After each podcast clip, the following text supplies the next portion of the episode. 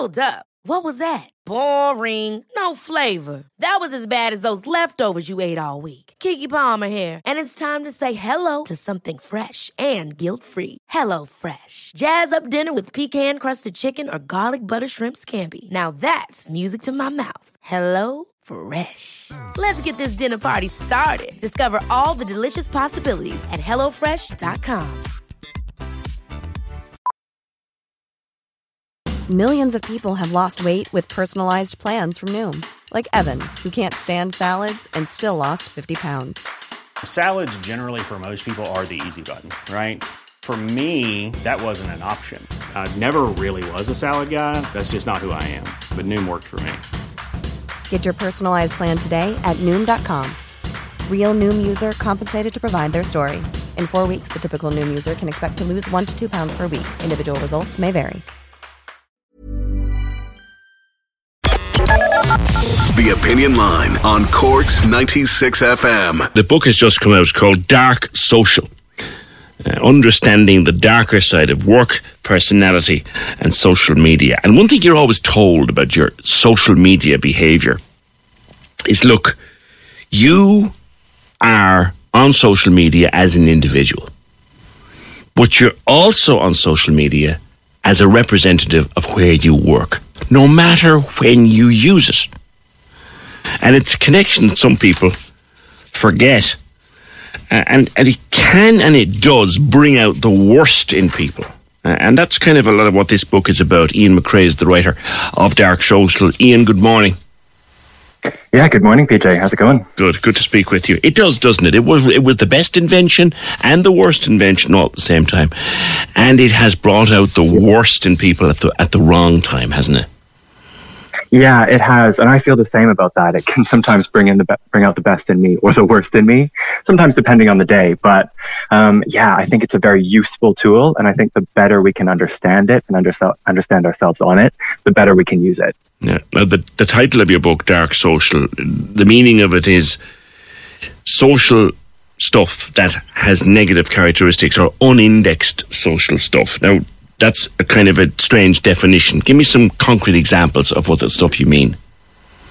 Yeah, so dark social, the one of the definitions of it is essentially everything we can't see, observe, or track. So that could be things like email or WhatsApp messages or anything that's not publicly posted is all of the dark side of the social stuff that we can't necessarily see or observe or measure, but it's stuff that's all happening in the background that's affecting all of the connections, all of the ways people talk about stuff online, all of the trending topics that um, we might see some of it in the public eye, but there's lots more going on underneath the surface that we can't necessarily see. But we know that it's happening, it's there, all of those connections are being made, even if all of it isn't publicly available. But the other side of it is there is a, that kind of dark social in the sense of destructive or negative or sometimes toxic behavior that happens. So Have those got kind a of concrete into example of that, maybe, Ian, that we could get our heads around what you mean?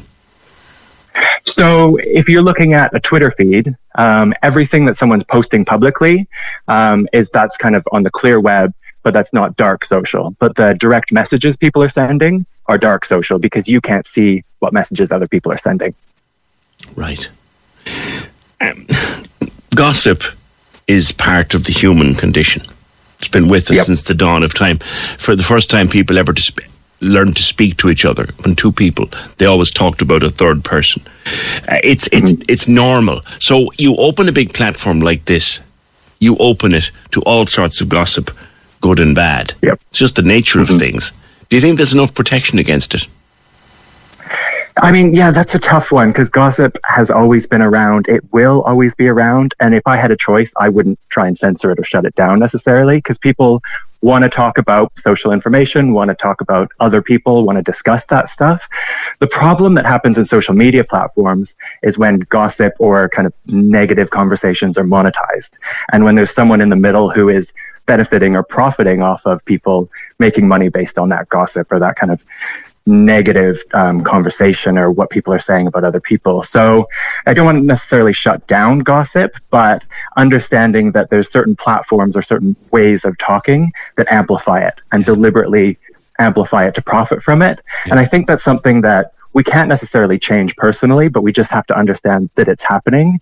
So if we are gossiping on certain platforms versus just having a conversation with each other, then different people are benefiting from that in different yeah. ways. Like there's an old saying, and I'm sure you've heard it, Ian a lie is twice around the world before the truth has its boots on. Yeah. Now, now I'd say it's 10 times since the arrivals of social media. So, in terms of business and doing business, like a lie can destroy you before the first coffee break of the morning. Yeah, and that's why you have to be so careful about it. But for businesses, it's why you also have to understand what's happening on these platforms because you can't pretend it doesn't exist or it's not happening or people aren't talking about your brand or your company or your business online. You have to understand that it's happening there and know how to manage it. And so if there's people who are, you know, talking about your company, maybe you have to respond. Maybe you have to put out a statement and maybe you have to be putting out information to get ahead of, you know, gossip or rumors or stuff that isn't true coming out um, to make sure that you're actively engaging in these platforms and you're doing it in a productive um, way that's good for your business. Yeah. And this is why you see so many people um, with their Twitter handle in particular says opinions my own. But that yeah. actually is of no use to you if you happen to land your employer in trouble, is it? Oh, no, of course not. If you say something and you say, oh, it's only my opinion, um, it can still reflect negatively on you or your employer or whoever you're talking about. It is essentially meaningless. You still have to be careful or mindful about what you're saying and to whom. And if you're saying stuff that you think is going to get your employer or yourself in trouble, maybe you shouldn't be doing it publicly on Twitter. Yeah. Like everyone's got a bad side, everyone's got a nasty side. Um, I'm sure I, mm-hmm. know I have. I'm, I'm, I'm, sure you probably have. But the, the, the nature of social media is, for some reason, it tends to bring it out. It brings out the worst. Yeah, and there's a few reasons for that. One of it is um, really strong emotional messages tend to get amplified on social media. That's part of the way the algorithms work. So there is a tendency for really destructive content to get amplified. And that's kind of built into some of the platforms. I think some of the platforms do that more than others. I think Facebook is a good example of that, where it really, really promotes strong negative emotional messaging.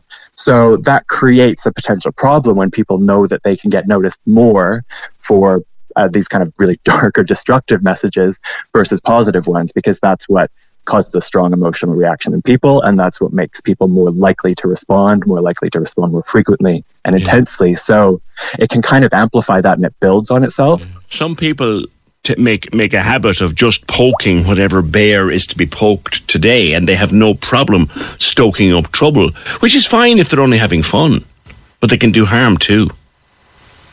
Yeah, exactly. And it really is important to look at what's behind that and what's the reason for that because, you know, you can be a bit, you know, tease your friends or tease people you know, and that's fine if you know they're okay with it and you can have a joke with each other. That's one thing.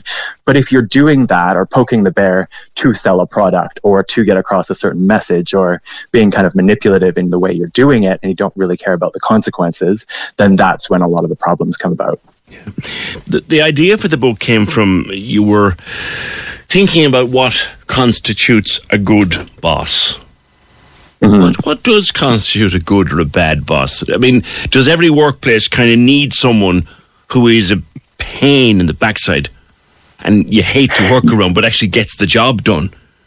We need someone, yeah, else, there, yeah, there is a bit of that. And it's interesting when you're looking at what makes a good boss, because uh, one of the things I would say is someone who's ethical, productive, and has the best interests of the team and the organization in mind in the long term. Because one of the things you often see is people who are sometimes good at getting short term attention um, or have those kind of destructive tendencies um, to be manipulative in the short term, there's long term consequences associated with that, right? If you can get your company in the news this week, even if it's not for something good, then maybe you can get useful attention in the short term, but it's destructive in the long term.